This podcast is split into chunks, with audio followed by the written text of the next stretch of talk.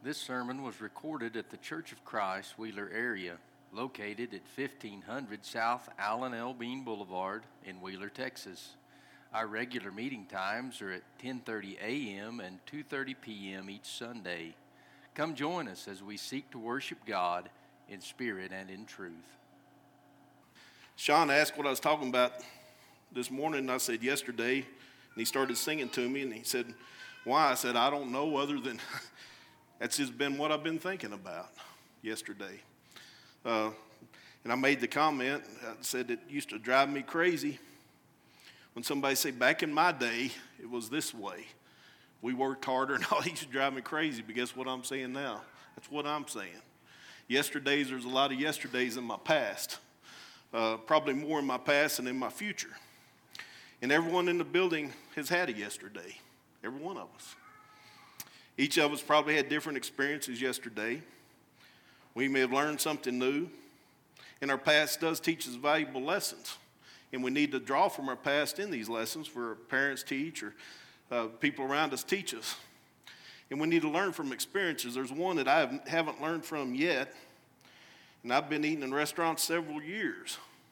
Every time they walk out with my food and say, Don't touch the plate, it's hot, what do I do? I grab the plate. It's hot.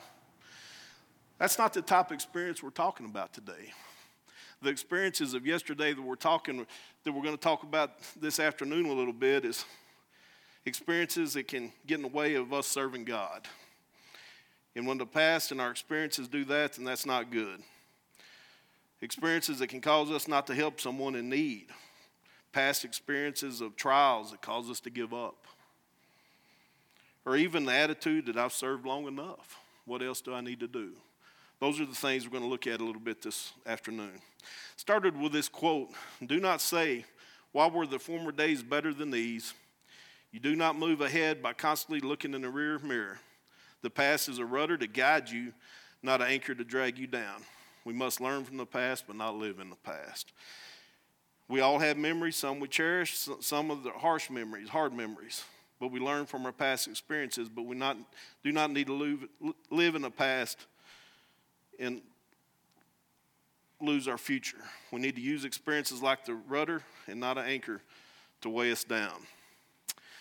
We begin in Philippians 3 and 13. Brethren, I count not myself to not myself to have apprehended, but this one thing I do, forgetting those things which are behind and reaching forth unto those things which are before.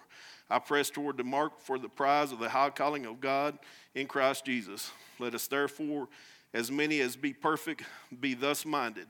And if anything ye be otherwise minded, God shall reveal even this unto you. You know, we're supposed to leave things in the past. That's what it said. Leave those things behind us and move forward. And we have to leave them in the past to move forward. One man saw his friend. He was kind of depressed, sitting there sad. He said, What's wrong? You look depressed. He said, I'm depressed. He said, Well, what are you thinking about? He said, My future. And quick answer, my future. He said, Well, what's causing you to be depressed? He said, My past. past experience was causing him to be depressed about his future.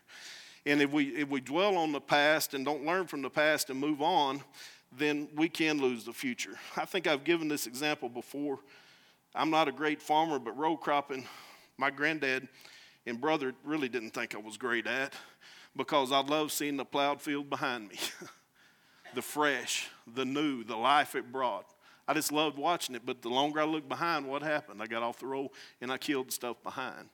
And we need to move forward and look forward to the future, learning from our past, not living in the future, or living in the past, hurting our future. Yesterday may have mem- memories filled with trials. We read in James, My brethren, count it all joy when you fall into divers temptations, knowing this, that ye trying of the faith worketh patience. We need to count it all joy. Don't be discouraged and lose focus of the mark of eternal life. Let our faith grow. Be thankful unto the Lord for everything you have. Showing patience through the fiery trials of life will make you closer to God, draw you closer to God. Living in the past can harden our hearts, make us afraid to do His work, and cause us to fall away, cause us to fall away from God. Do not lose sight of the work that needs to be done to inherit eternal life because of the obstacle in the road. Understand, appreciate the journey, and be thankful. We're fixing to read about the children of Israel. We read, in, and we're going to begin reading about how they were treated in Exodus 1 and 13. And the Egyptians made the children of Israel to serve with rigor. And they made their lives bitter with hard bondage, in mortar and in brick, and in all manner of service in the field. All their service wherein they made them serve was with rigor. Used rigor twice and hard bondage. That was a hard life. And we read in Exodus 3 and 7, the Lord said, I have surely seen the affliction of my people which are in Egypt, and have heard the cry by reason for their taskmasters, for I know their sorrows. God knew their sorrows. We see in these two verses the harsh life the children of Israel lived under the Egyptian bondage, and God knew their sorrows, sent Moses to lead them out of bondage. And, and that occurred. But during the journey, they began to think.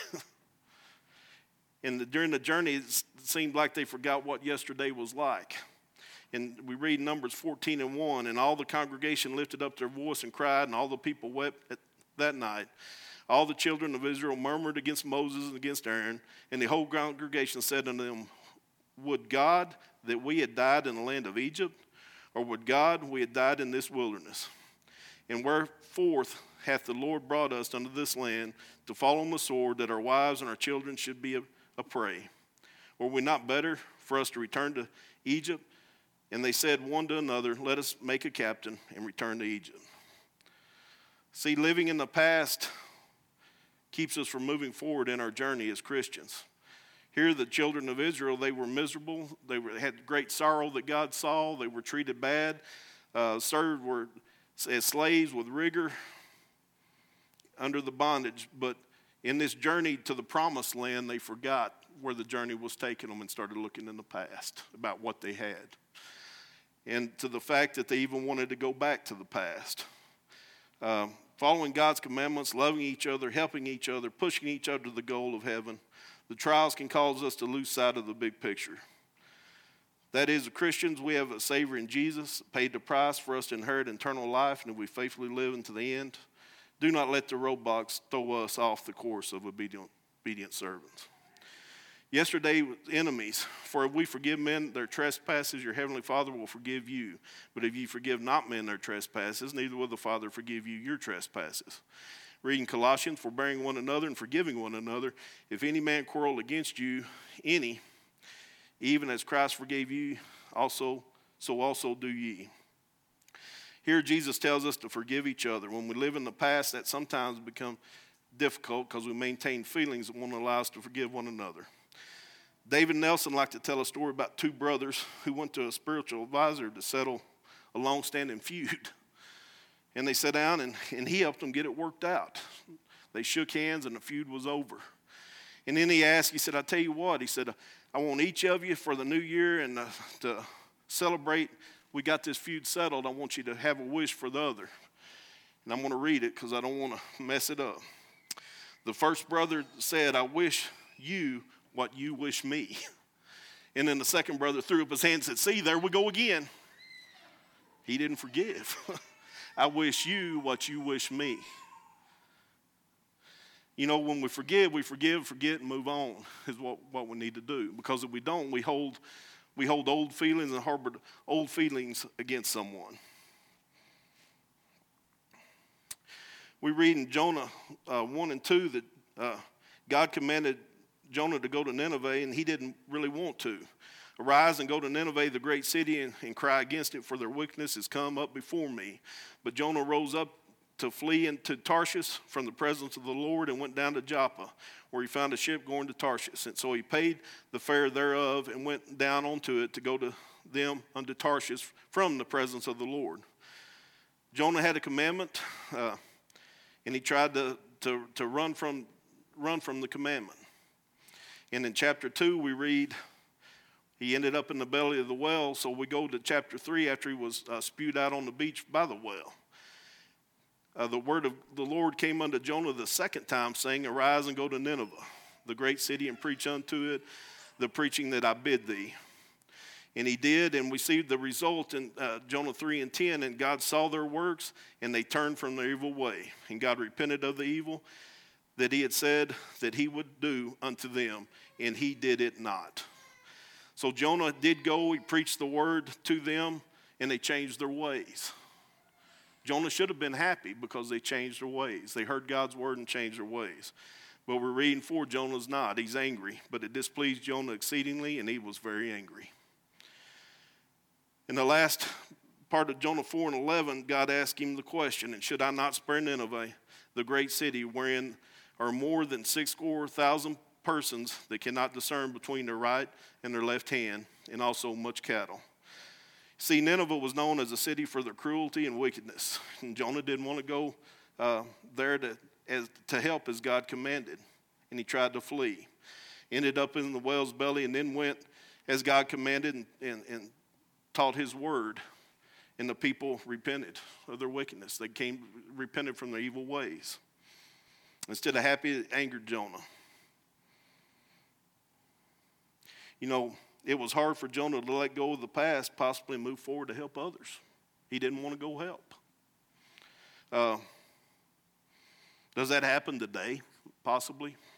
Are there stereotypes of thing, people today that we want to help? I, I, I have a feeling that if I, and you can laugh too, this is okay. I'm just about me. If I told you, well, tomorrow morning I'm going to go sign up and run a triathlon, the first question you'd probably be taken back a minute and ask if I knew what one was. because I'm not the stereotype, I'm not the typical triathlete. And you'd be right. That's one stereotype where you'd be right. But I went to a conference, this is a school board conference, and, and we're sitting back, and this was on the main, some of y'all have been where there, I think there's 3,000 people in the room or something, and I'm at the back row, so I don't see as much as I should, but I, this guy walks in to rap music, hair down to here, dreadlocks, uh, sweatshirt, hood up, headband, baggy uh, basketball shirt over the top, and baggy pants. So, what stereotypes going through my mind? I was, oh, well, what am I fixing to learn?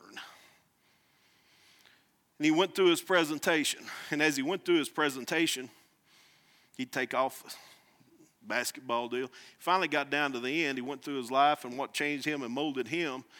And he had his suit on, clean cut, and you, you wouldn't have recognized him from what, who walked on the stage. See, I judged what I was fixing to hear by the way he looked. Now, I didn't think it was going to be a terrible message, but I didn't know what message I was going to hear. In the story, and I can't remember, recall the town, he uh, actually went in because he liked entering from the back around the people and they tried to arrest him at a conference. They had him handcuffed, security had him handcuffed. And somebody from this, hey, hey, he's the one doing the conference. Stereotypes. We get things in our head sometimes from our past, and, and it may be an experience that we may have judged it right. Like me running a triathlon, you'd think I went nuts or you'd be there to, with the paddles because I couldn't go very far. That'd be a right stereotype. I couldn't do it. But you look at him and, and you think, man, what am I going to hear? And this was a successful businessman. And he got tried, almost got arrested at, at another place because they thought he's a bum and came out of the alley. We need to watch our judgments. We need to always share God's word with everyone and be willing to share, share the story and the reason of our hope and tell Jesus' story to help others. Don't hold grudges of yesterday. Grudge not against one another, brethren, lest ye be condemned. Behold, the judge standeth before the door. Not forgiving and holding grudges against each other is not pleasing to God. We must not let the past we, might, we must let the past be in the past, have a healthy relationship with God. Abraham Lincoln, when he's running for president, there's a guy going around the world, or United States, the world, United States talking bad about him, saying all, saying he wouldn't be good, and really campaigning hard. One of the things he said would have caused a Facebook, book, Twitter war we'd had never seen. He said he made a comment in front of a crowd. You want this tall, lanky, ignorant man to be your president? And that had caused a, no telling what that had caused today. And you know the story. Abraham Lincoln won, and he uh, was trying to fill his cabinet, and he got down to the Secretary of War, and he's around his advisors, and he said, I think I want Edwin Stanton. And everybody just looked back. You, want him? Do you know that he was telling everybody in the country how bad you are? how he talked out bad against you, say you were tall, lanky, ignorant. we don't need to elect you. He said, Yes, I'm aware of that. But he said, I've searched through uh, the country and uh, several people, and I see nobody better suited for the job than him.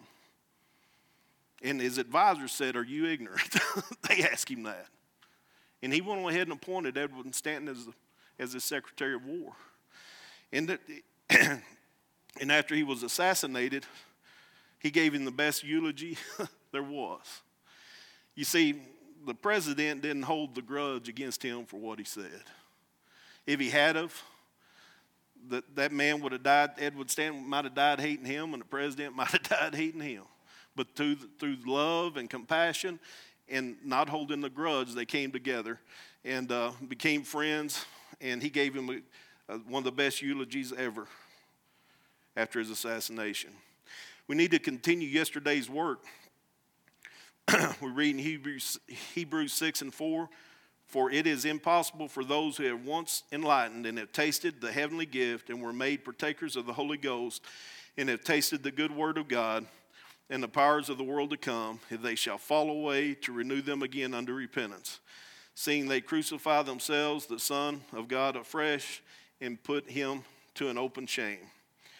We read here Christians can fall away from serving God and can't get their way back because they fall into the world. You know, I used to, when my parents would tell me or somebody asked me to do something, I said, Well, I did that yesterday. Get somebody else to do it.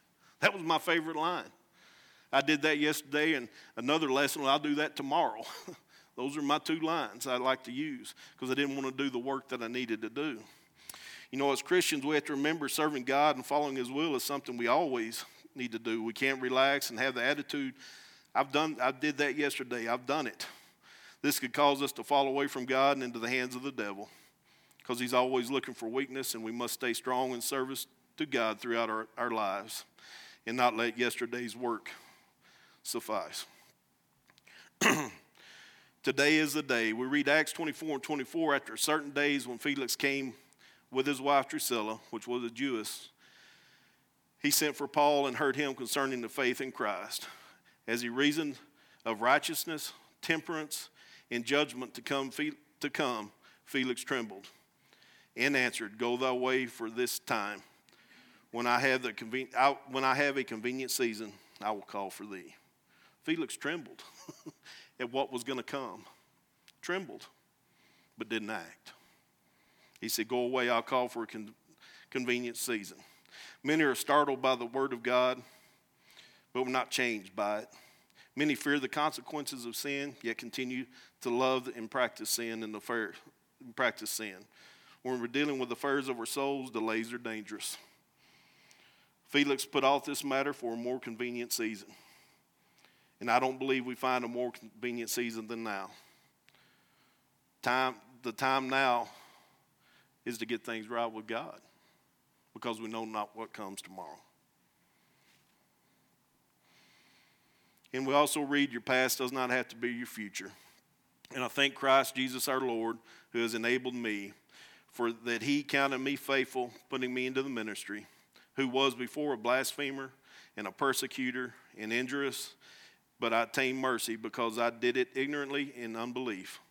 And the grace of the Lord was exceeding abundant with faith and love, which is in Jesus Christ. This is a faithful saying, and wor- this is a faithful saying and worthy of all exception that Jesus Christ came into the world to save sinners, for who I am chief. Paul here was thankful to Jesus for counting him faithful and putting me in his ministry. Before he became a Christian, he was not kind to Christians. He, he, he killed and tortured them.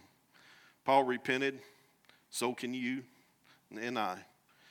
We need to make changes in our life that help us draw closer to God, understand where we want to be at the end of our journey, and understand that there's going to be trials, we're going to have enemies, we're going to be persecuted. It's not an easy journey. We need to understand that, not lose sight of the journey that we're on to obtain eternal life. If you have not been baptized, you can today and rise up out of the water free from sin and not tremble like Felix and wait for a more convenient season because today's the day. And if you've lost your way as a Christian, you need to get back today, get back on track today. We do not ever need to let yesterday doom our future in our journey. Thank you for listening to today's sermon podcast. If you have questions about what you have heard or would like to know more information, please contact us by emailing cfcwheelerarea at gmail.com or look us up on Facebook or Instagram and send us a message there.